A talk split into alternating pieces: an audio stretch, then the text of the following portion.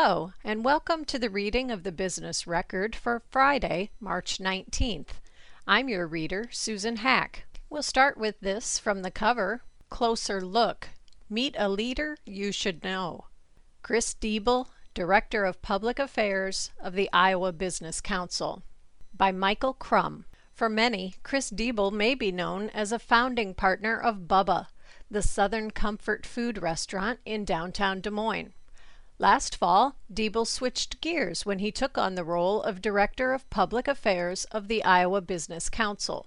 For Diebel, the move is a return to his roots in marketing and public relations, which included stints as an account executive for a communications firm in Los Angeles, event manager at an Urbandale hotel, marketing project manager, and later director of marketing for Orchestrate Hospitality Management, and Managing Director of Public Affairs for LPCA Public Strategies. He's still the largest shareholder at Bubba and is heavily involved in high level planning and marketing, and is in daily communication with the Bubba team. But he is not directly involved in the restaurant's daily operation. With the restaurant in the capable hands of General Manager Kate Willer and Chef Rob Urzal, Diebel said the time was right to move on to other challenges. Question. What are your goals in your new role with the Business Council? Diebel's answer. The Business Council's work is exciting to me because it addresses common sense issues facing the business community in a nonpartisan way. While the organization is comprised of Iowa's largest companies, the advocacy work we do has a positive impact on organizations of all sizes. I'm excited to help spread the word on these critical policy initiatives, as well as having the opportunity to amplify the compelling stories of our member companies. I'm looking forward to driving that narrative nationally with a targeted marketing campaign we're involved in this year to see about bringing people to Iowa. Question What did you learn in the hospitality industry that will help you in your new position? Hospitality is a customer driven industry, and public relations is too, right? It's a different form of communication and outreach, but nonetheless, the two are very similar. I need to be responsive and proactive to members of the media and members of our organization in a way that one would expect a quality service person in hospitality to be to their customer in a restaurant or retail. All those core lessons you learn from the hospitality side can be applied to any job. It just so happens that I've had this dueling interest my whole life between hospitality and public relations.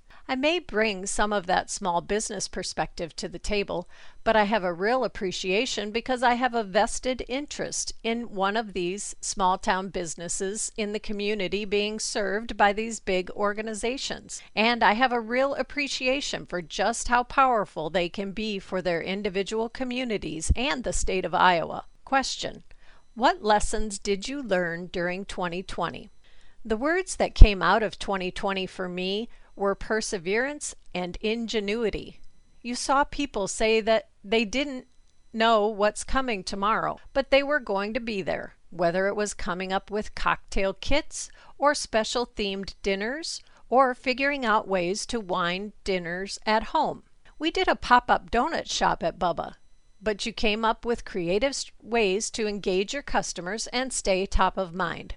The people who were going to make it out of this are the people who were constantly innovating and thinking about the next way to not just drive revenue, but protect their staff, grow or maintain their workforce. What can we do to responsibly grow our hours that will allow us to serve our family of employees better and also serve the community? And how can we do that in a fun way? Because in the darkest days of the pandemic, people needed something to smile about. Question What is your management style or philosophy?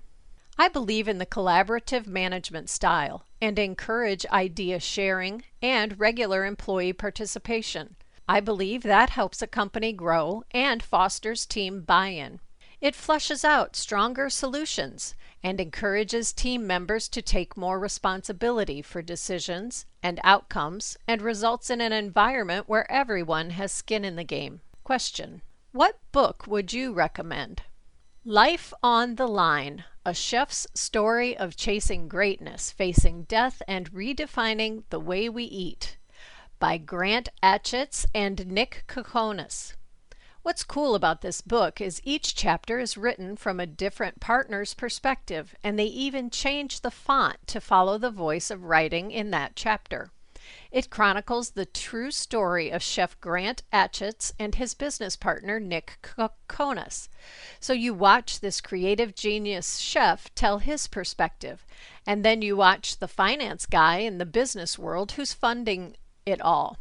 And all these stories of adversity pop up and how they look at them differently and ultimately address them together. At the height of his career, Chef Achatz was diagnosed with basically terminal cancer and they told him they were going to have to amputate his tongue, a pretty awful thing for a chef, and did an experimental treatment in Chicago and beat it, and then went on to become one of the most famous chefs in the world. It's a really cool story, and you don't have to be a foodie to appreciate all those lessons of adversity, but also watching two absolutely different mindsets come together to create one of the most successful hospitality brands in history. At a glance, Diebel's hometown is Des Moines. He was born in Fort Worth, Texas.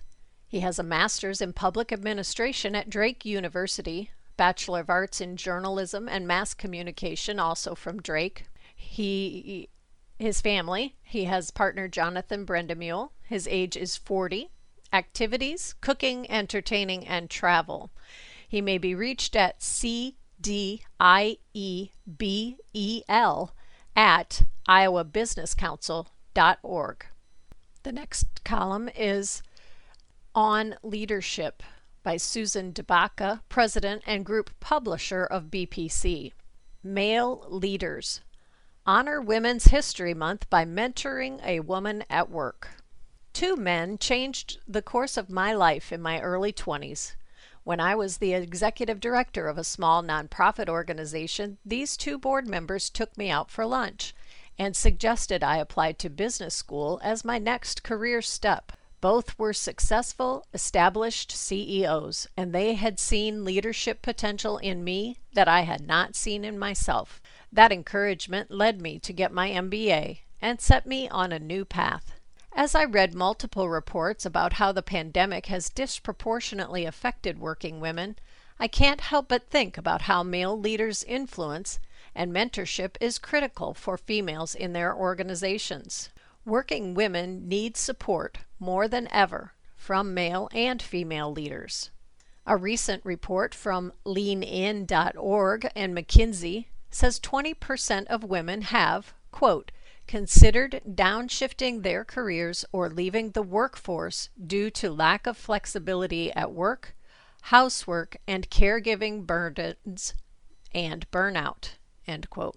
Reviewing and changing policy, providing support, and letting females female employees know they are valued can make the difference between a woman remaining in her job or opting out of the workforce. Male allies have long been a vital factor in the advancement of women.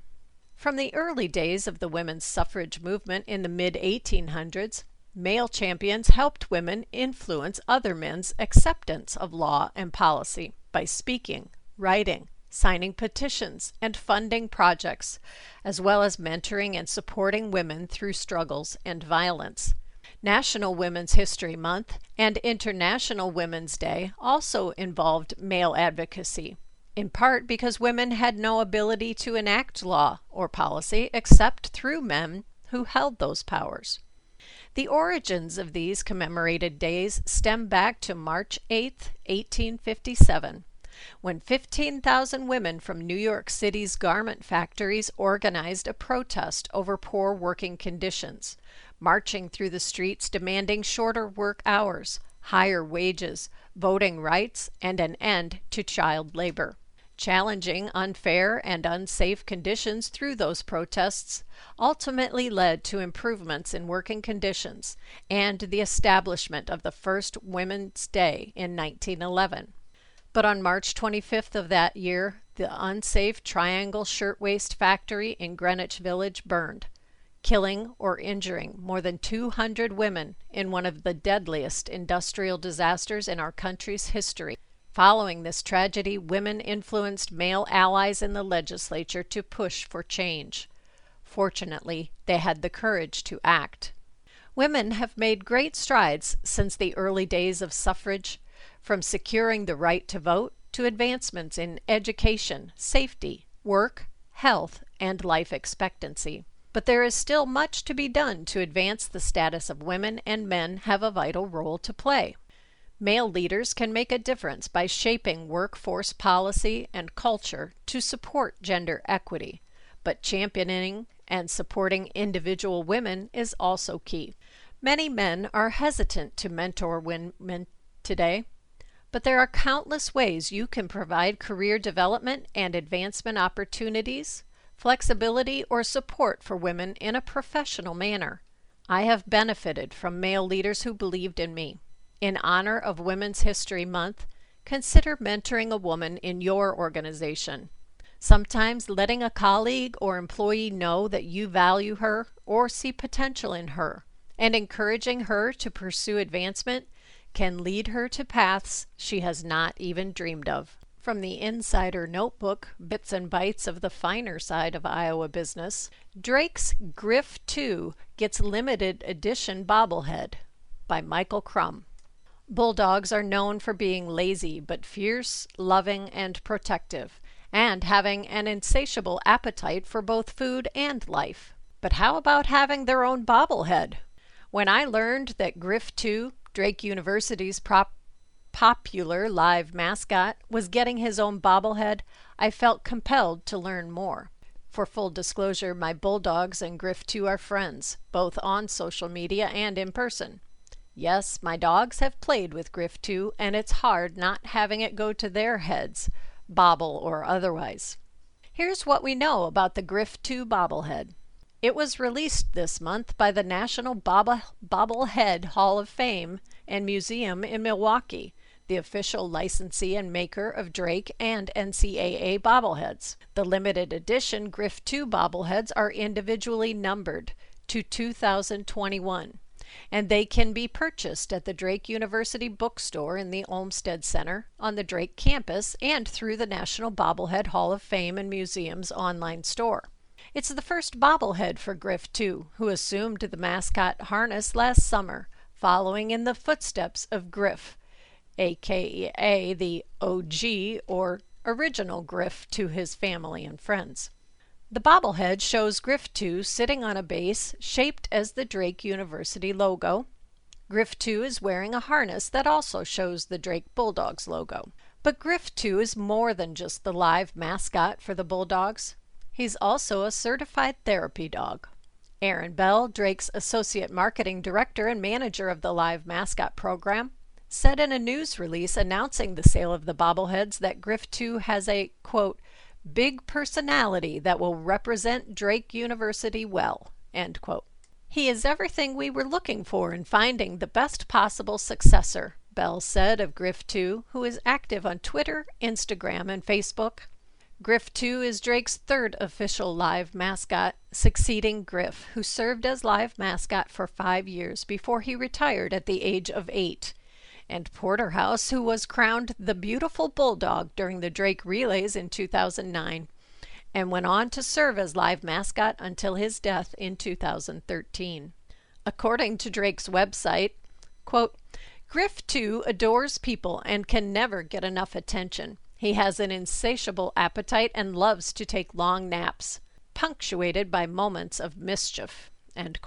Griff, too, who will be three in June, is involved in recruiting efforts, student activities, alumni functions, and athletic events, and proudly uses the hashtag I am so proud to be your dog in his social media posts with Drake students and faculty. Griff, too, has his own bobblehead. Just don't tell my dogs. Our next story jury trial in Wellmark discrimination lawsuit set for March. 2023 by Joe Gardyasz. Plaintiffs in a racial discrimination lawsuit filed in May 2020 against Wellmark Blue Cross and Blue Shield will have to wait two more years for a jury trial in that case to begin. The case, Janice Lintz et al. versus Wellmark Inc. et al., alleges that African Americans working at the Des Moines based health insurance company were systematically denigrated and harassed denied training and mentorship opportunities that were given to white employees, and were held to higher and more subjective standards than other employees. The trial date was recently set for March 13, 2023, just over two years from the date of the trial scheduling conference held in late February. Roxanne Conlin, the attorney representing the three plaintiffs, said the case's complexity and the statewide backlog for trial courts due to the pandemic are both factors in the long interval until trial. But she's also grateful for the time she'll have to complete the discovery process in the case, she said.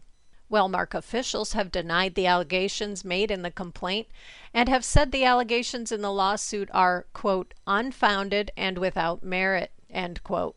In addition to filing a motion to dismiss that was denied by the judge, Wellmark's attorneys filed for an appeal to the Iowa Supreme Court, which was also denied, followed by a following a filing for a rehearing before the Supreme Court, which was also denied, Conlin noted. With the trial date now set, she said, "This is the first time that we get to proceed on the merits of the case." Jury trials in Iowa were suspended for much of 2020, resulting in about only one third of the usual number of jury trials, which average about 750 per year, the Des Moines Register reported in February. In person jury trials resumed on February 1st after being suspended a second time in November. According to data provided by the Iowa Judicial Branch, the number of pending cases on the docket statewide at the end of December 2020 totaled nearly 265,000, or 7% more than the number of cases pending a year earlier. In the meantime, we have an enormous amount of work, Conlin said. The first thing we have to do is get a plaintiff class certified. Through the discovery process, it's determined whether the case can proceed as a class action or whether it will just involve the three employees in the initial complaint. Conlin said her three clients are still employed with Wellmark. And really, their lives have not been ruined, she said. As far as they tell me, they have not been victims of retaliation, and that's a very good thing.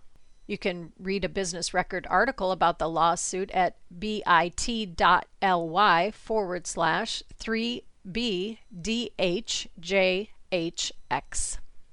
Our next column is from Emily Barske, editor of the Business Record. What legal trends should employers be thinking about? Five attorneys weigh in.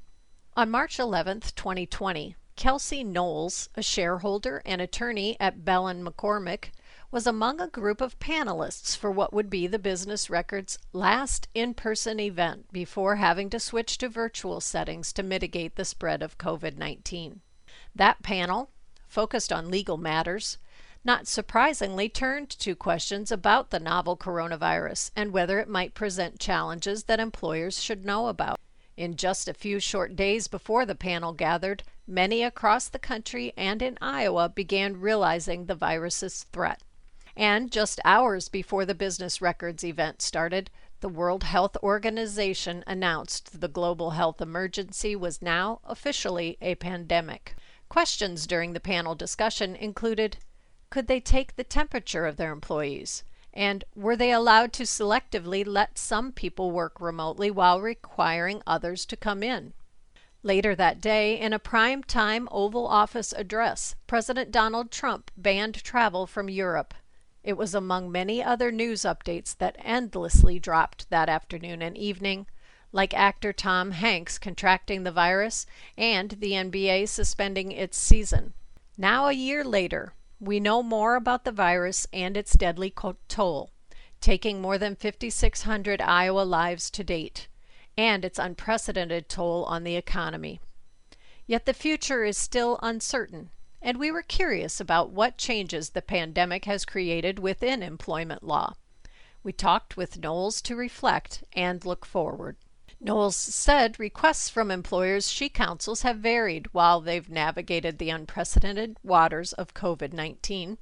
Early questions she received included things like whether they could tell an employee to stay home if they just got back from a cruise, requirements for paying health insurance for those no longer working, and all kinds of questions about accommodations. There was a period of time where questions were focused on mandatory vaccination when the va- vaccines first started to come out in December, Knowles said. Now it is more a question of reopening and do we ask people whether they've been vaccinated and those sorts of things. So it's very much been this evolution of a question of the day, question of the week, question of the month, she said. It's not as though Knowles and others working in employment law haven't seen big changes before, but the pandemic's effects were quick and sweeping, whereas even major Supreme Court decisions or IRS changes usually took some time while they were being debated. I tell people all the time when I talk to them we don't have cases that we can look at to tell you what other people have done, she said. And while there have been some cases to look to for guidance, they were often not in a global pandemic. The biggest change is that work cultures are simply different now. Knowles said, I think one of the things it's done is made everybody a little bit more aware that the person you see in the office is not the whole person. Prior to last March, it was easier to sort of draw the line and say, this is what we are at work, and these are our considerations, and that was it. I think the pandemic has made people maybe a little bit more compassionate, she said. Employers could see, for example, that someone had three kids and needed the flexibility. But she said employers she counseled were also forced to draw the line at times when it came to balancing compassion and an employee's ability to fulfill job responsibilities. Here are some of the things Knowles said employers should have on their radar as they move forward. Many corporate employers didn't have to think about OSHA regulations as often as perhaps those in the construction or manufacturing industries. But now employers need to be thinking more broadly about workplace safety and hazards as guidelines continue to change. In regard to continued virtual settings, Knowles said, I think that one of the things that you should be aware of is you can get this window into your employees' personal lives and that can be good and bad. You might learn, for example, that an employee is in a protected class, and it's important to separate what you learn about people for decision making so that it's not riddled with bias. Employers should also remember to pay close attention to rules for hourly employees as work schedules have shifted for those working remotely. There may also be changes in sick leave policies in the future. The pandemic has made people realize that the American cultural ideal of pushing through mild colds, showing up to work even when someone in your household isn't feeling well, or perfect attendance incentives may not actually be in everyone's best interest. Knowles said, This last year has demonstrated that it is probably something we need to figure out and employers can do a lot to keep their workplaces healthier by giving some thought to what those policies look like and then how they implement them culturally in their workplace. I think that's one shift that a lot of workplaces are going to have to kind of go through as they come back into the office. With new administration at the federal level, there are sure to be new policy changes to keep an eye on. For example, the Trump administration had some regulations with contractor status that may be changing. More coverage from the conversation with Knowles will be included in upcoming publications. And for other trends to know, the Business Record asked a few area legal professionals tell us about one legal trend the business community should know about. Here's what they said.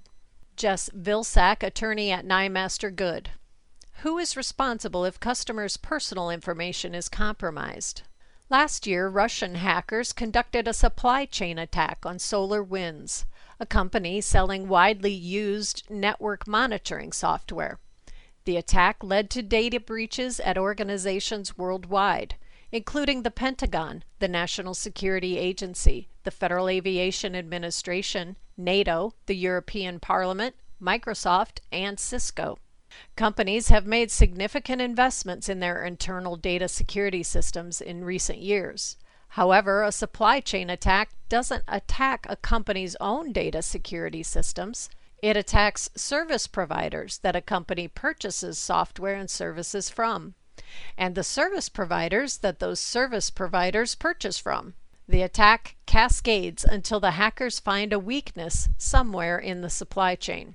When a supply chain attack compromises a company's customers' personal information, who is responsible for paying for remedial measures like credit monitoring, identity restoration, and fraud insurance?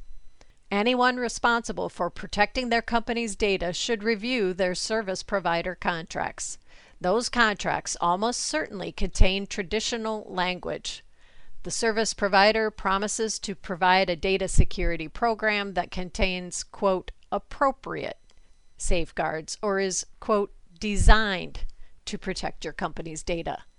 If that's the case, your company will have a difficult time holding those service providers responsible for a data breach and will likely be forced to pay for the damage caused by the service provider's failure to prevent the data breach. How do you fix the problem? You require your company's service providers to provide a data security program that, quote, ensures the security of your company's data, and to agree any software and services your company is purchasing will be free from viruses. And you make sure the service providers have appropriate indemnification obligations and cyber liability insurance coverage. At first, your service providers will complain. Remind them that the world has changed. They will come around eventually because they know you are right. From Lori Chesser, Davis Brown Law Firm, Immigration Department Chair. Don't take an administrative no for an answer. As an immigration attorney, I help my clients navigate federal administrative agencies. These agencies have significant discretion in how they interpret the laws they are charged with following and enforcing. An adverse decision can be appealed, but, at least in the immigration arena, the appeal goes to another part of the same agency. A recent trend in the immigration context is to take administrative agencies to court. The Administrative Procedures Act, while it sounds boring, has been a boon to immigrants and their employers who are hurt by agency interpretations that vary from long standing practice or exceed the bounds of their discretion. Besides reining in agency discretion, the APA requires that new rules or changes to existing rules must be done only after public notice and comment. Failure to follow the APA has resulted in both major policy initiatives and individual decisions being overturned. It and other laws also have prevented unreasonable delay in deciding applications in many instances. This trend is not limited to immigration as the APA covers all federal agencies.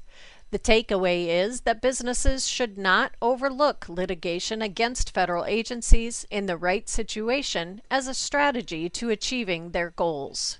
You're listening to the reading of the business record for Friday, March 19th on IRIS, the Iowa Radio Reading Information Service for the Blind. Continuing with our article on legal trends.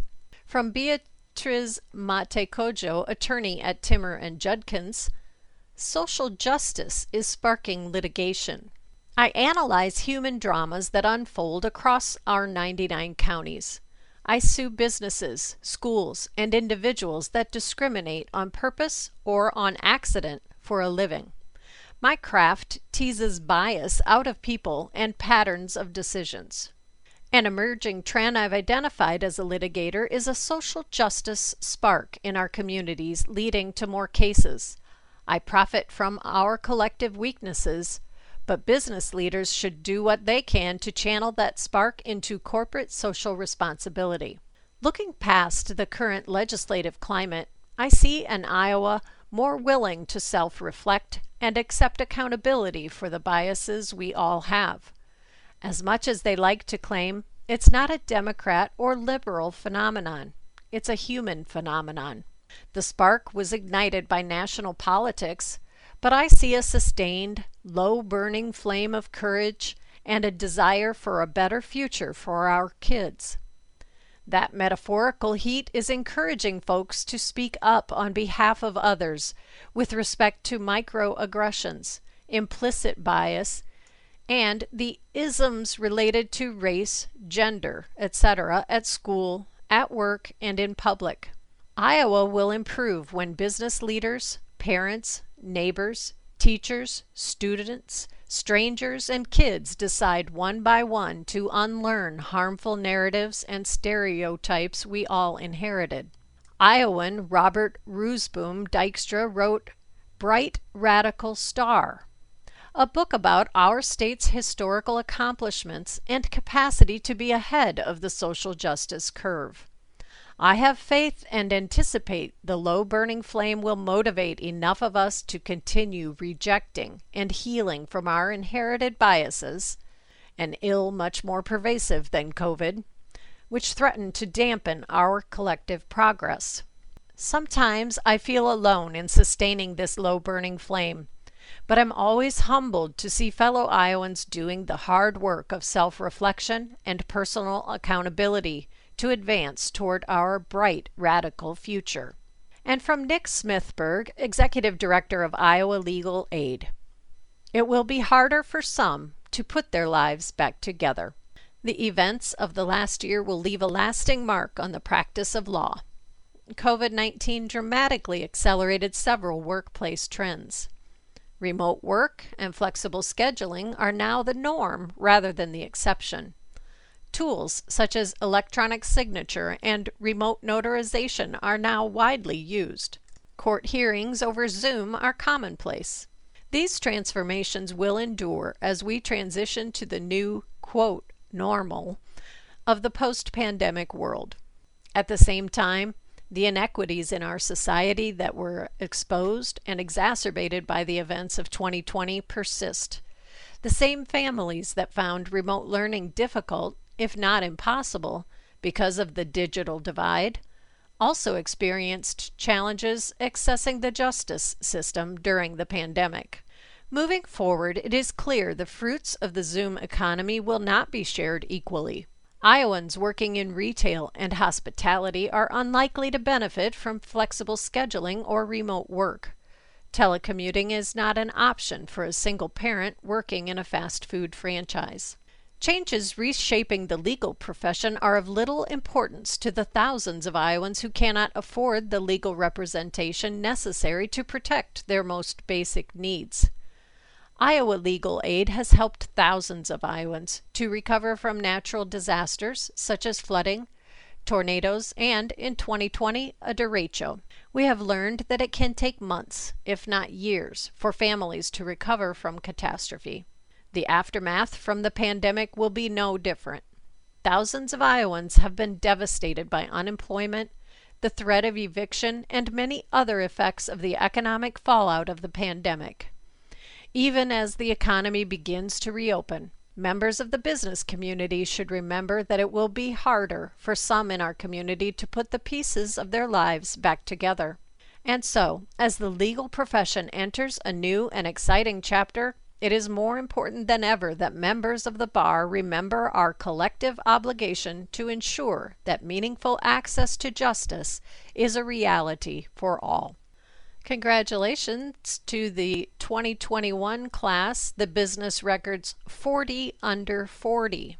Nola Aigner Davis of the Polk County Health Department, Shaima Ali, Wells Fargo, Rita Bettis Austin, the ACLU of Iowa, Leah Brandon with Child Serve, Ben Butsky with Butsky Birch Construction, Kenya Calderon Cerrone with Green Green State Credit Union. Lindsay Chase, Holmes Murphy and Associates, Tyler Coe, Whitfield and Eddy Law PLC, Jen Cross, Great Outdoors Foundation, Alexis J. Davis, United Way of Central Iowa and the Pyramid Theater Company, Dylan DeClerc with Can Play, Goizain Essane Mullen with RBI Marketing, Anthony Ferguson Jr., West Des Moines Community Schools, Molly Hanson, RDG Planning and Design, Eric Heininger, Eden and Fundraising Consulting. Ben Keenan, Principal with Coldwell Banker. Julie Kenny with the Iowa Department of Agriculture and Land Stewardship. Megan Lewis, Corteva AgriScience. Gregory Lynn at Drake University. Colleen R. McRae, Nyemaster Goode, PC. Kendra Marshall, Sammons Financial Group. Corey McAnally with Principal Financial Group. Elizabeth Meyer, Davis Brown Law Firm. Manisha Paudel, the City of Des Moines. Rachel Fundstein with Holmes Murphy and Associates. Courtney Reyes with One Iowa. Jennifer A. Rupia with ITC Midwest LLC. John Sargent with Todd and Sargent Inc. Megan L. Srinivas, University of North Carolina Institute of Global Health and Infectious Diseases. Dave Stone with the United Way of Central Iowa. Emily A. Stork with Bankers Trust Company. Amy Strutt, Wells Fargo. Ruffin Chakunti with Des Moines University. Christine Thompson, the Greater Des Moines Partnership. Manny Toribio, McClure. Melissa Vine with Beacon of Life. Casey Vogel with Community Choice Credit Union. Lang Von Reif, Akili Design and Marketing Services. Michelle Yoshimura Smith with Wells Fargo, and Elizabeth F. Zalatel with Wells Fargo Bank National Association. The 40 Under 40 Alumnus of the Year is David Stark, President and CEO of Unity Point Health in Des Moines. These folks will be honored at a virtual event on Wednesday, April 7th from 4 to 6 p.m. You can register today at businessrecord.com forward slash 40. Next, an essay from Emily Barske. Young women can and are leading. I have a vivid memory that has shaped how I view the world and what I want the world to become. The memory is one of many that have made me want more educators, more bosses, and more leaders to empower young women. I decided to talk with my professor after class was finished. I had received an A on a recent paper but it wasn't a perfect score. I wanted to understand what I could do better. It was a four week community college class on modern literature that was very fast paced. We had to read Grapes of Wrath in four days and Hamlet in two. Your high school teachers must have said you were a good writer, the professor told me. The rest of the dialogue became a blur as I internalized the comment. Perhaps the comment wouldn't have been a big deal to anyone else, but it was a turning point for me. That's because I was 15 years old at the time and still in high school. I wouldn't take the high school writing courses for two more years, but I was in the literature class because I was working toward earning my associate's degree in mass communications before graduating from high school. I was also on the swim team and went to two hours of practice, three hours of class, and then home to do homework for additional online courses. All in the middle of the summer when many of my peers were doing, well, anything but that. As I look back at what I chose to focus on as a teenager, I am proud of myself. But at the time, I had a lot of internal conflicts. Being an ambitious and smart girl, never felt cool. But why would it? It seemed nearly every movie or show, at least at the time, showed the only way to be a cool girl was to attract the interest of boys. I wouldn't learn about the Bechdel test until years later in media and diversity classes. It measures the representation of women in fiction by asking whether a work features at least two women who talk to each other about something other than a man. Hint, the numbers are improving, but still aren't great. Thus, the professor's comment was more than a nice confidence boost. It was an affirmation to me that my age didn't matter and that being a smart girl wasn't all that bad either. Granted, if the professor had known that I was a 15 year old, her approach may have been different when addressing me. Her comment freed me from being constrained to what adults and peers assumed 15 year old girls ought to be doing with their summers and allowed me to authentically pursue my passion. That comment was a spark that fueled a fire. I often think back to how I felt in that moment when I face microaggressions, subtle acts of discrimination as a young woman in a leadership role. I often wonder if we collectively stopped limiting girls and young women with both hidden and overt barriers, wouldn't we all reap the benefits? What I just described of my teenage years is riddled with experiences afforded to me because I am white and come from a middle class family that supported my passions. But this only underscores the fact that if girls from privileged backgrounds face challenges, then we have exponential work to do in helping girls from underrepresented backgrounds. I've come to learn that we all have differences in what we find offensive because each of us has faced a different reality.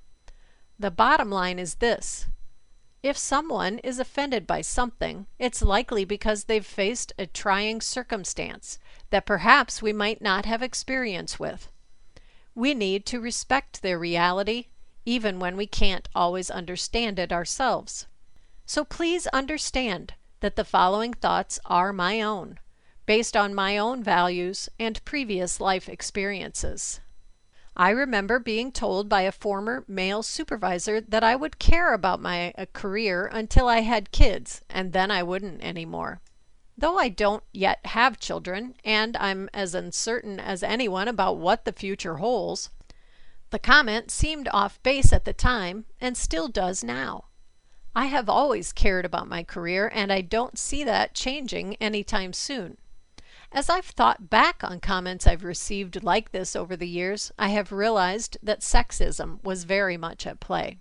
I also remember a time in college when I went to report on a men's basketball game out of state. I was the only woman reporter there and had to ask to find the restroom because it wasn't obvious where one was. It turns out it wasn't obvious because there wasn't one.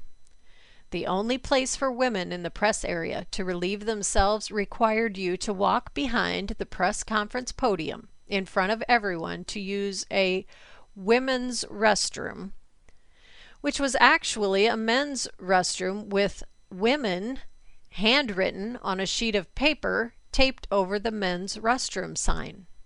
Bathroom discrimination is something non binary folks deal with far more often and with far graver circumstances than my one encounter. But I've thought back to that restroom experience several times when I've been in a situation where attempts to include underrepresented people have been dismal at best. It is not enough just to offer space if doing so doesn't go to the extent of making people feel welcome and valued. Like many microaggressions dealt with for the first time, I haven't always immediately pinpointed why I was offended. But the wisdom that came with time and education, and unfortunately facing more adversity, has helped me put past experiences in perspective to understand why I took offense. On several occasions in my current and previous roles, I've had people make assumptions about my job responsibilities as editor. Sometimes even immediately after my telling them that I lead the newsroom. They ask what I cover as a reporter or wonder who is actually in charge.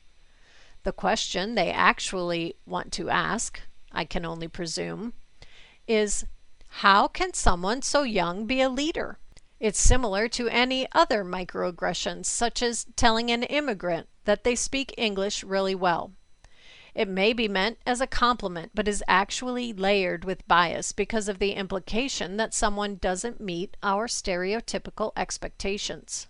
Young leaders face this challenge all the time.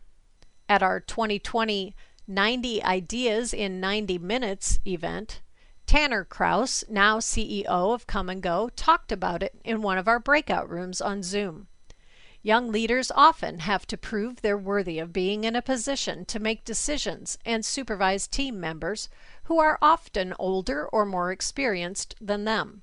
While all young leaders face these challenges, young women in positions of power face particularly high cultural barriers, and only more so if they are of color, LGBTQ, or living with a disability. I once saw a tweet from someone claiming Representative Alexandria Ocasio Cortez, Democrat from New York, couldn't possibly know anything about policy because she took office at age 29, wasn't married, and had no children. Political beliefs aside, this person degraded Ocasio Cortez's intelligence simply because she was a young woman. The underlying assumption is that if you're young, you don't know enough to be in charge. And if you're a young woman, you had better maintain your status as a wallflower because your professional strengths are far less important than your ability to attract a partner and produce offspring. Let me challenge those assumptions with a philosophy on leadership that many of us, including me, already believe. A leader is never the most knowledgeable person in the room, and rather should have a team of smart individuals fully capable of doing their jobs with the right direction.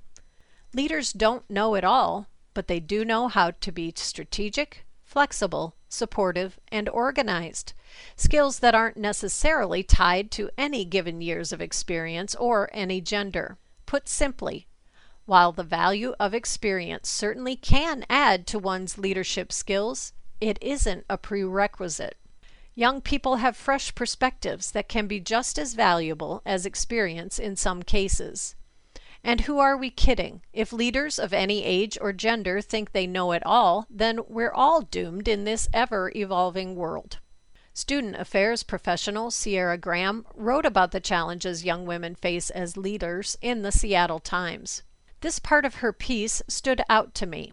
Quote, if you're assertive and direct as a young leader, it could be even more of a challenge to get buy in from people and you may even have older colleagues challenging your authority and position. If young women aren't allowed to be too assertive as leaders, but also have to show enough confidence to be perceived as competent, it seems we're between a rock and a hard place. This isn't the fault of young women, but rather the unfair standards our society sets for them as leaders. Even with the feminist movement, young women can be made to feel as though their voice doesn't matter as much as those older than them because they didn't face the same level of oppression growing up.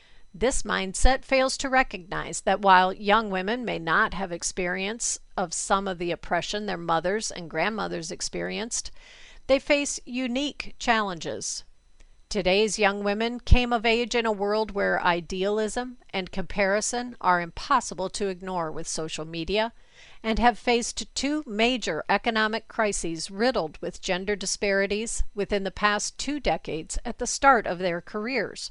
Until we realize that on the generational spectrum, sexism is simply different, not necessarily better or worse, we can't help young women with the barriers they face in becoming leaders, and we can't hear the valuable insight they have for making the world better for everyone. Young women are more than capable of being great leaders. They just need opportunities. And that doesn't mean just elevating them into leadership roles. It means allowing them to succeed once they're there. Here are just a few things we can do to get us there. If we know young women find it particularly hard to be assertive, make a point to ask them what they think, instead of putting all the pressure on them to speak up in a society that has discouraged them from doing so. We know research shows many women don't apply for positions if they aren't 100% qualified, while men are much more likely to go for it. So let's make a concerted effort to encourage young women to seek promotions and go out on a limb for a new job opportunity. Celebrate leadership skills like organization and willingness to help others. Look for ways that someone has quietly led rather than always giving the squeaky wheel the grease. Ask young women in our organizations how they perceive oppression and what they think should be done about it. We know that today's young people generally want to be themselves at work. Stop placing so much emphasis on what a woman wears or how she does her hair, and start looking at what values and strengths she holds. There is not one style a woman must assume to be a good leader, and in fact, having one in mind may be especially limiting for women of color, immigrants, or LGBTQ women. And for Pete's sake, stop making any assumptions about a woman's personality or intelligence based on whether or not she is married or has kids. Young women, of course, have to be willing to lead and make their voices heard. But let's create an encouraging environment where they can do so. I am grateful for mentors and colleagues who have supported me, but I want to see more of them. The more young women we have represented in leadership, the more likely we are to see women break glass ceilings in some of the most traditionally male dominated arenas. I want a world where girls feel empowered to dream of being leaders. Heck, where girls can be leaders. I want a world where girls can be unapologetically smart, ambitious, and assertive. I want a world where they know that there is no age limit to success. And most importantly, I want a world where girls have to work hard to become leaders, but don't have to face unnecessary sexist barriers along the way. From the record's Leader Spotlight, Mid American Energy Company has named Kelcey Brown as its new president and CEO effective January 26th. The move coincided with Pacific Gas and Electric Company naming Brown's predecessor, Adam Wright, as its Executive Vice President of Operations and Chief Operating Officer effective February 1st. International data compliance software firm Workiva has named Jill Klindt as Chief Financial Officer following Stuart Miller's retirement as Executive Vice President and Chief Financial Officer after seven years, the Ames company announced. Belin McCormick has announced Espnola Nola Cartmill as the new president of the law firm. And that does it for today's reading of the Business Record for Friday, March 19th. I'm your reader, Susan Hack. You can access a recording of today's reading on our website, iowaradioreading.org, at any time. Thanks for listening.